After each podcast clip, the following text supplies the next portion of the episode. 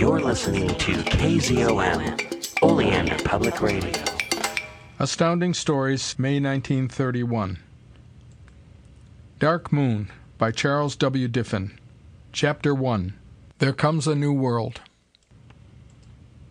The 159th floor of the Great Transportation Building allowed one standing at a window to look down upon the roofs of the countless buildings that were New York.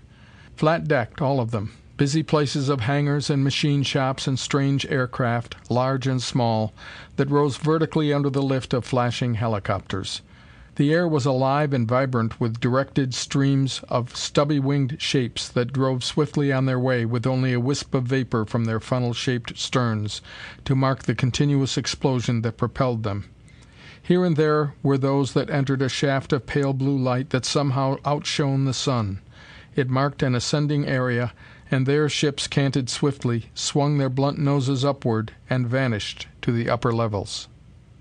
A mile and more away, in a great shaft of green light from which all other craft kept clear, a tremendous shape was dropping. Her hull of silver was striped with a broad red band. Her multiple helicopters were dazzling flashes in the sunlight. The countless dots that were portholes and the larger observation ports must have held numberless eager faces, for the Oriental Express served a cosmopolitan passenger list. But Walter Harkness, standing at the window, stared out from troubled, frowning eyes that saw nothing of the kaleidoscopic scene. His back was turned to the group of people in the room, and he had no thought of wonders that were prosaic, nor passengers eager or blasé. His thoughts were only of freight and of the acres of flat roofs far in the distance, where alternate flashes of color marked the descending area for fast freighters of the air. And in his mind he could see what his eyes could not discern, the markings on those roofs that were enormous landing fields. Harkness Terminals, New York. Only 24, Walt Harkness, owner now of Harkness Incorporated. Dark hair that curled slightly as it left his forehead, eyes that were taking on the intent, straightforward look that had been his father's, and that went straight to the heart of a business proposal with disconcerting directness. But the lips were not set in the hard lines that had marked Harkness Sr. They could still curve into boyish pleasure to mark the enthusiasm that was his. He was not typically the man of business in his dress. His broad shoulders seemed slender in the loose blouse of blue silk. A narrow scarf of brilliant color was loosely tied. The close, full-length, cream-colored trousers were supported by a belt of woven metal, while his shoes were of the coarse mesh fabric that the latest mode demanded. He turned now at the sound of Warrington's voice. E. B. Warrington, counselor at law, was the name that glowed softly on the door of this spacious office, and Warrington's gray head was nodding as he dated and indexed a document. June 20th, 1973, he repeated. A lucky day for you, Walter. Inside of 10 years this land will be worth double the $50 million you are paying, and it is worth more than that to you. He turned and handed a document to a heavy-bodied man across from him. "Here is your copy, Herr Schwartzmann," he said. The man pocketed the paper with a smile of satisfaction thinly concealed on his dark face. Harkness did not reply. He found little pleasure in the look on Schwartzmann's face, and his glance passed on to a fourth man who sat quietly at one side of the room. Young, his tanned face made bronze by contrast with his close-curling blond hair, there was no need of the emblem on his blouse to mark him as of the flying service. Beside the spread wings was the triple star of a master pilot of the world. It carried Chet Bullard past all Earth's air patrols and gave him the freedom of every level. Beside him a girl was seated. She rose quickly now and came toward Harkness with outstretched hand, and Harkness found time in the instant of her coming to admire her grace of movement, and the carriage that was almost stately. The mannish attire of a woman of business seemed almost a discordant note. He did not realize that the hard simplicity of her costume had been saved by the soft warmth of its color, and by an indefinable flowing line in the jacket above the rippling folds of an undergarment that gathered smoothly at her knees. He knew only that she made a lovely picture, surprisingly appealing, and that her smile was a compensation for the less pleasing visage of her companion, Schwartzmann.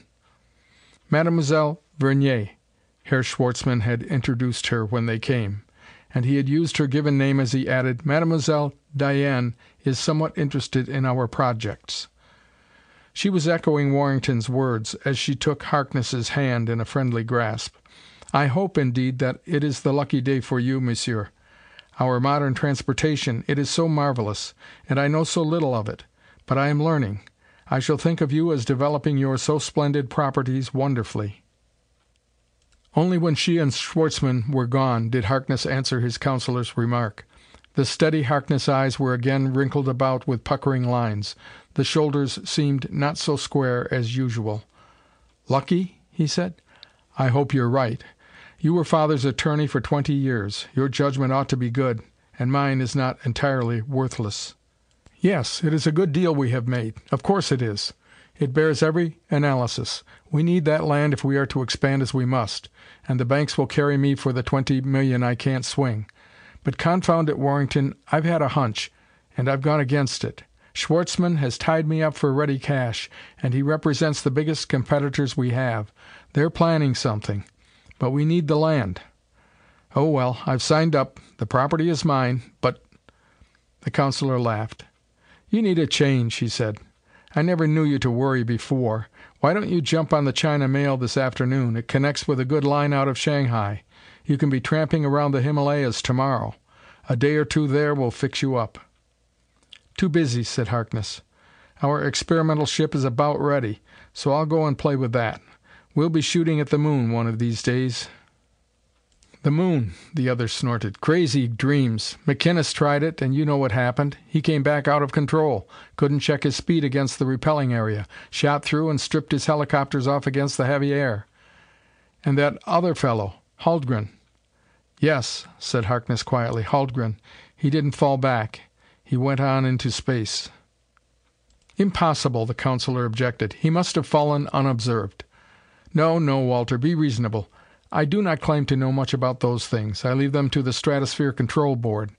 But I do know this much, that the lifting effect above the repelling area, what used to be known as the Heaviside Layer, counteracts gravity's pull. That's why our ships fly as they please when they have shot themselves through. But they have to fly close to it.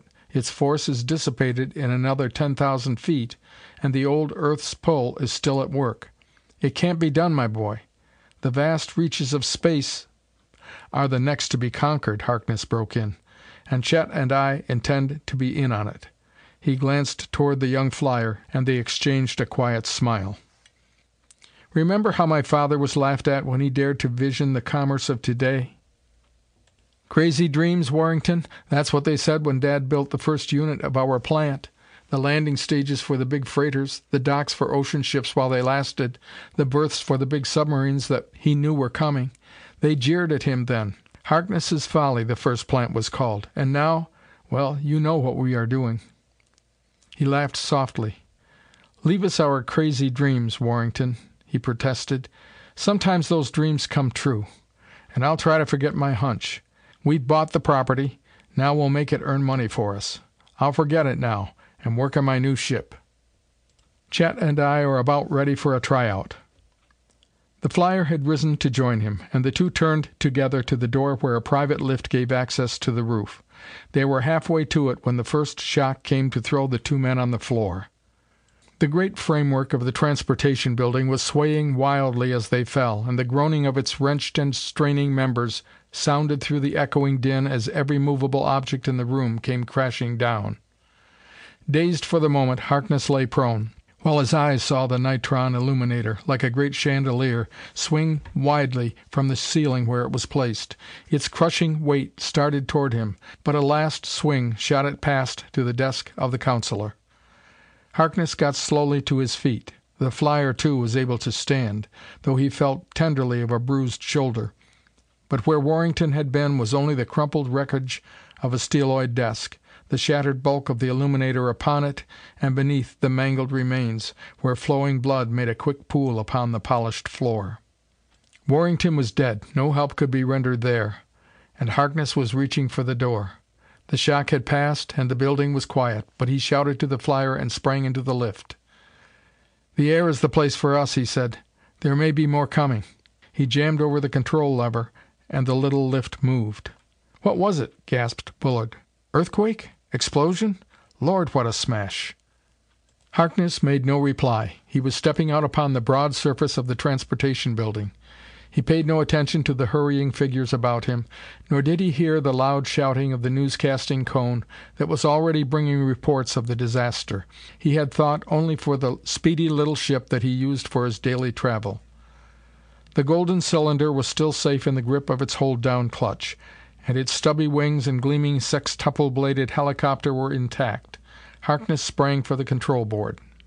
He, too, wore an emblem, a silver circle that marked him a pilot of the second class. He could take his ship around the world below the 40 level, though at 40,000 and above he must give over control to the younger man. The hiss of the releasing clutch came softly to him as the free signal flashed, and he sank back with a great sigh of relief as the motors hummed and the blades above leaped into action. Then the stern blast roared, though its sound came faintly through the deadened walls, and he sent the little speedster for the pale blue light of an ascending area, nor did he level off until the gauge before him said 20,000. His first thought had been for their own safety in the air, but with it was a frantic desire to reach the great plant of the Harkness terminals. What had happened there? Had there been any damage? Had they felt the shock? A few seconds in level 20 would tell him. He reached the place of alternate flashes where he could descend, and the little ship fell smoothly down. Below him the great expanse of buildings took form, and they seemed safe and intact. His intention was to land, till the slim hands of Chet Bullard thrust him roughly aside and reached for the controls. It was Bullard's right. A master pilot could take control at any time. But Harkness stared in amazement as the other lifted the ship, then swung it out over the expanse of ocean beyond, stared until his own eyes followed those of Chet Bullard to see the wall of water that was sweeping toward the land. Chet, he knew, had held them in a free space level, where they could maneuver as they pleased. But he knew, too, that the pilot's hands were touching levers that swung them at a quite unlawful speed past other ships, and that swept them down in a great curve above the ocean's broad expanse. Harkness did not at once grasp the meaning of the thing. There was the water, sparkling clear, and a monstrous wave that lifted itself up to mountainous heights. Behind it the ocean's blue became a sea of mud, and only when he glanced at their ground speed detector did he sense that the watery mountain was hurling itself upon the shore with the swiftness of a great superliner. There were the out-thrusting capes that made a safe harbor for the commerce that came on and beneath the waters to the Harkness terminals. The wave built itself up to still greater heights as it came between them. They were riding above it by 1,000 feet, and Walter Harkness, in sudden knowledge of what this meant, stared with straining eyes at the wild thing that raced with them underneath. He must do something, anything, to check the monster, to flatten out the onrushing mountain. The red bottom plates of a submarine freighter came rolling up behind the surge to show how futile was the might of man, and the next moment marked the impact of the wall of water upon a widespread area of landing roofs, where giant letters stared mockingly at him to spell the words Harkness Terminals, New York. He saw the silent crumbling of great buildings. He glimpsed in one wild second the whirling helicopters on giant freighters that took the air too late. He saw them vanish as the sea swept in and engulfed them. And then, after endless minutes, he knew that Chet had swung again above the site of his plant, and he saw the stumps of steel and twisted wreckage that remained. The pilot hung the ship in air, a golden beetle, softly humming as it hovered above the desolate scene. Chet had switched on the steady buzz of the stationary ship's signal, and the wireless warning was swinging passing craft out and around their station. Within the quiet cabin a man stood to stare and stare, unspeaking, until his pilot laid a friendly hand upon the broad shoulders. "You're cleaned," said Chet Bullard. "It's a washout, but you'll build it up again. They can't stop you." But the steady, appraising eyes of Walter Harkness had moved on and on to a rippling stretch of water where land had been before. "Cleaned," he responded tonelessly. "And then some. And I could start again, but—" He paused to point to the stretch of new sea, and his lips moved that he might laugh long and harshly. "But right there is all I own. That is, the land I bought this morning. It is gone. And I owe $20 million to the hardest-hearted bunch of creditors in the world, that foreign crowd who've been planning to invade our territory here. You know what chance I'll have with them." The disaster was complete, and Walter Harkness was facing it with steady gray eyes and a mind that was casting a true balance of accounts. He was through, he told himself. His other holdings would be seized to pay for this waste of water that an hour before had been dry land. They would strip him of his last dollar. His lips curved into a sardonic smile. June 20th, 1973, he repeated. Poor old Warrington. He called this my lucky day.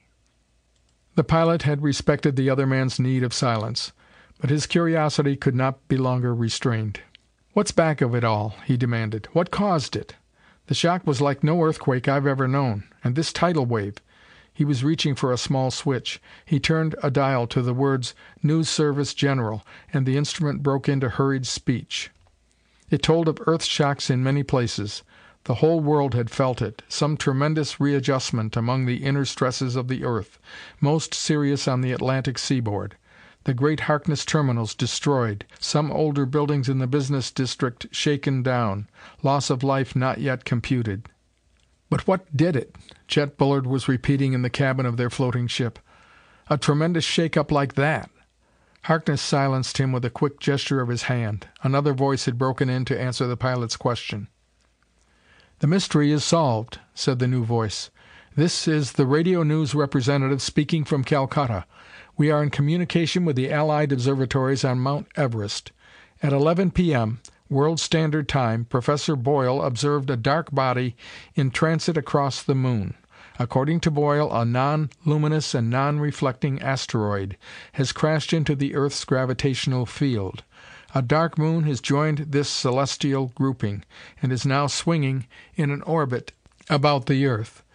It is this that has disturbed the balance of internal stresses within the Earth." "A dark moon!" Chet Bullard broke in, but again a movement from Harkness silenced his exclamations. Whatever of dull apathy had gripped young Harkness was gone. No thought now of the devastation below them that spelled his financial ruin. Some greater, more gripping idea had now possessed him. The instrument was still speaking. "Without light of its own, nor does it reflect the sun's light as does our own moon. This phenomenon, as yet, is unexplained. It is nearer than our own moon, and smaller, but of tremendous density." Harkness nodded his head quickly at that, and his eyes were alive with an inner enthusiasm not yet expressed in words. "It is believed that the worst is over. More minor shocks may follow, but the cause is known. The mystery is solved. Out from the velvet dark of space has come a small new world to join us." The voice ceased. Walter Harkness had opened the switch. "The mystery is solved," Chet Bullard repeated. "Solved?" exclaimed the other from his place at the controls. "Man, it is only begun." He depressed a lever, and a muffled roar marked their passage to a distant shaft of blue, where he turned the ship on end and shot like a giant shell for the higher air. There was northbound travel at 35, and northward Harkness would go, but he shot straight up.